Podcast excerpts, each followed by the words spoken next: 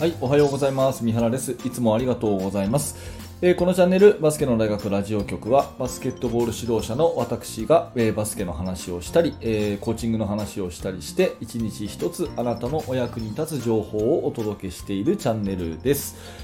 はい、えー3月26日金曜日、えー週末ですね。皆様元気でお過ごしでしょうか？えー私は実は昨日ですね、うんと東京都内の明星大学ですね、えー明星ストリートボール大学なんていう風に、えー言われたりしてますが、あのー前回ね、インカレに初出場して、インカレベスト16、全国でベスト16というね、えー強豪校になられた明星大学さんの練習にちょっとお邪魔してきて、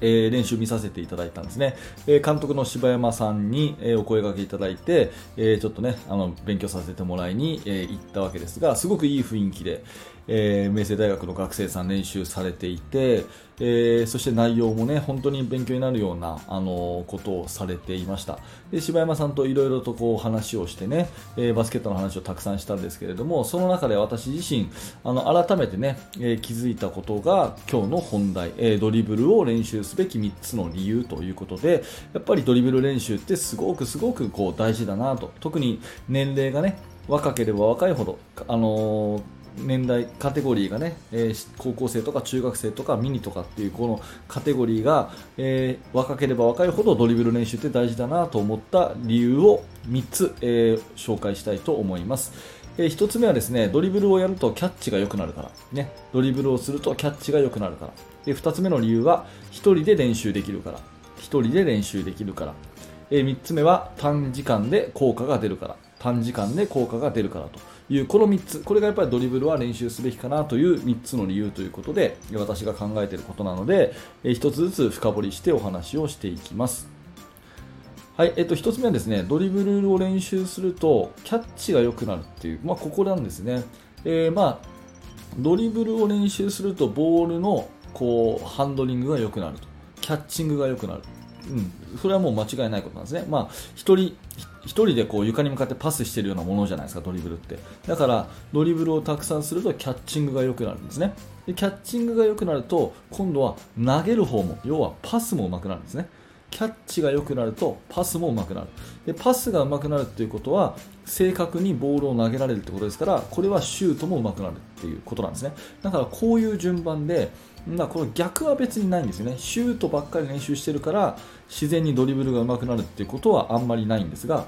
ドリブルをやるとキャッチが良くなる。キャッチが良くなるとパスが上手くなる。パスが上手いってことはシュートも入るっていうこの順番なのかなと思っているので、うん、ドリブルの練習っていうのはたくさんやればやるほどですね、えー他の技術にも相乗効果が期待できるっていうところですね。うん、だから、なるべくドリブルの練習っていうのはあの大きいとか小さい、まあ、身長がね大きい、小さいとか関係なしにみんなにこうやらせていってあげるということはすごく大事かなというふうに、えー思います。これがまあ一つ目の理由ですね、えードリブル練習すべき理由の一つはキャッチが良くなれたらということです。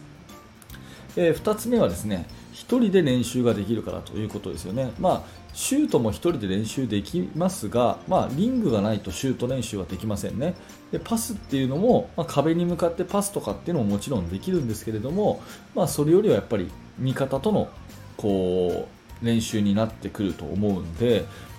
えチームでまやるっていう必要が出てきますよね。それに比べてドリブルは本当に文字通り1人でできると思うんですよ。どこだってできますよね。っていうことで言うとやっぱりその上手くなるならないっていうところの差を分ける個人練習っていうことがやりやすいのがドリブルなのかなというふうに思うんですね。でさっきの話とつながりますがドリブルを練習することがゆくゆくはシュートが上手くなることにもつながるって子供たちがですね腑に落ちていればやりがいもあると思うんですよ。だからそういうことを伝えてあげながら1人でねどんどんどんどんこうドリブルの練習をたくさんやっていく、まあ、今の時代それこそ YouTube とかでねうん、もう海外のものも含めてもうあの練習方法の、ね、やり方についてはもうたくさんたくさん動画とか情報ありますからそういうのを子供たちで自分で探してねやっていく。それでいいと思うんですよね。そういうことで、えー、1人で練習がいくらでもできるのがドリブルの、まあ、魅力ということだと思います。はいこれが理由の2つ目ですね、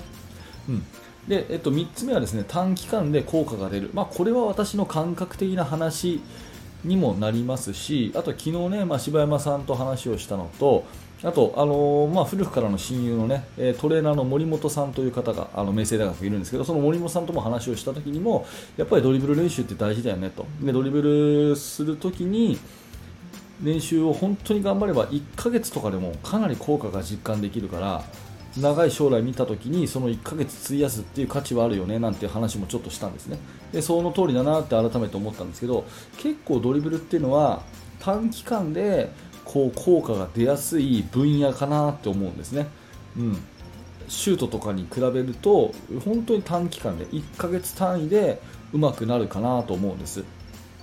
あの漫画の「スラムダンクを読んだことねある方がいたらわかるかなと思うんですけどあの主人公桜木花道はとりあえず初心者で始まるじゃないですか。で何から始まるかっていうと、まあ、ドリブルダムダムダムダムつくところからやりますよね。ですると、あのー、間もなく行われる練習試合ですごいそういうドリブルの効果を実感するっていうシーンがあったの覚えてます？ちょっと、まあねえー、細かい話になりますけど、まあ、そのくらいあれって本当の話でそのくらいにドリブル練習っていうのは意外とですねすぐ効果が出るんですようん、特に利き手の逆。私は右利きなので左手のドリブルね。これずっとやってるとですね結構すぐ上手くなるんですね。で他の技術だとなかなかそんな短期間でね3週間とか1ヶ月とかであ上手くなったなって感じるってなかなかないんですけどドリブルは私の経験上それが実感しやすいと。いうことなんで、えー、まあそういう意味でですねバスケットを好きにさせるっていう意味でもドリブル練習たくさんさせていくっていうのはすごくいいのかなと思います。まああの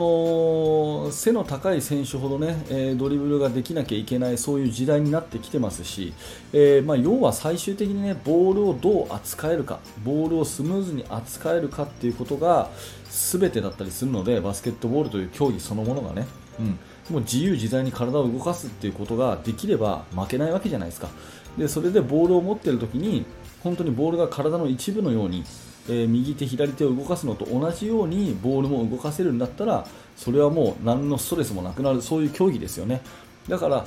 あの身長に限らずですね、えドリブル練習をして、えボールのキャッチングを良くして、ね、いくということこれが大事だと思いますし、えドリブル練習っていうのは1人でもできるしそして短期間でも効果が期待できるということでやっぱりこれはもうやらない理由はないのかなというふに思っているということですね。え、明星大学さんは本当ドリブルを武器にですねそれを魅力に、えー、作っているチームということで、まあ、ご存知の方は多いと思うんですが、まあ、本当にいい練習されていってですね私もいい刺激になったので、まあ、そんなね、えー、ところも含めて、えー、私のあの考え方を、ま、皆さんに共有できたらと思って今日はお話をさせていただきました。えー、まとめていきますがドリブルは練習すべき理由は3つあって、えー、1つ目はキャッチングが良くなるから2つ目は1人で練習ができるから、えー、3つ目は、え短期間で効果が期待できるからというお話です。はい、えー、ありがとうございました、えー、このチャンネルではですねいつもこんな感じで、えー、毎朝7時に、えー、頑張って更新をしております、え、バスケットの話とかコーチングの話とかしておりますのでもし何らかあなたのお役に立てたということであればですね、えー、ぜひ高評価のボタンそして、えー、チャンネルのフォローよろしくお願いいたします。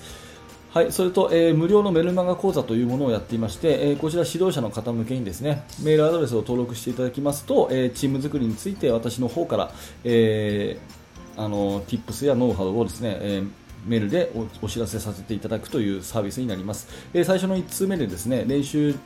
メニューの作り方という特典教材もプレゼントしてますので、えー、ぜひ登録をしてみてください、えー、説明欄のところにリンクが貼ってあります。はい、えー、本日も最後までありがとうございました。三原学でした。それではまた。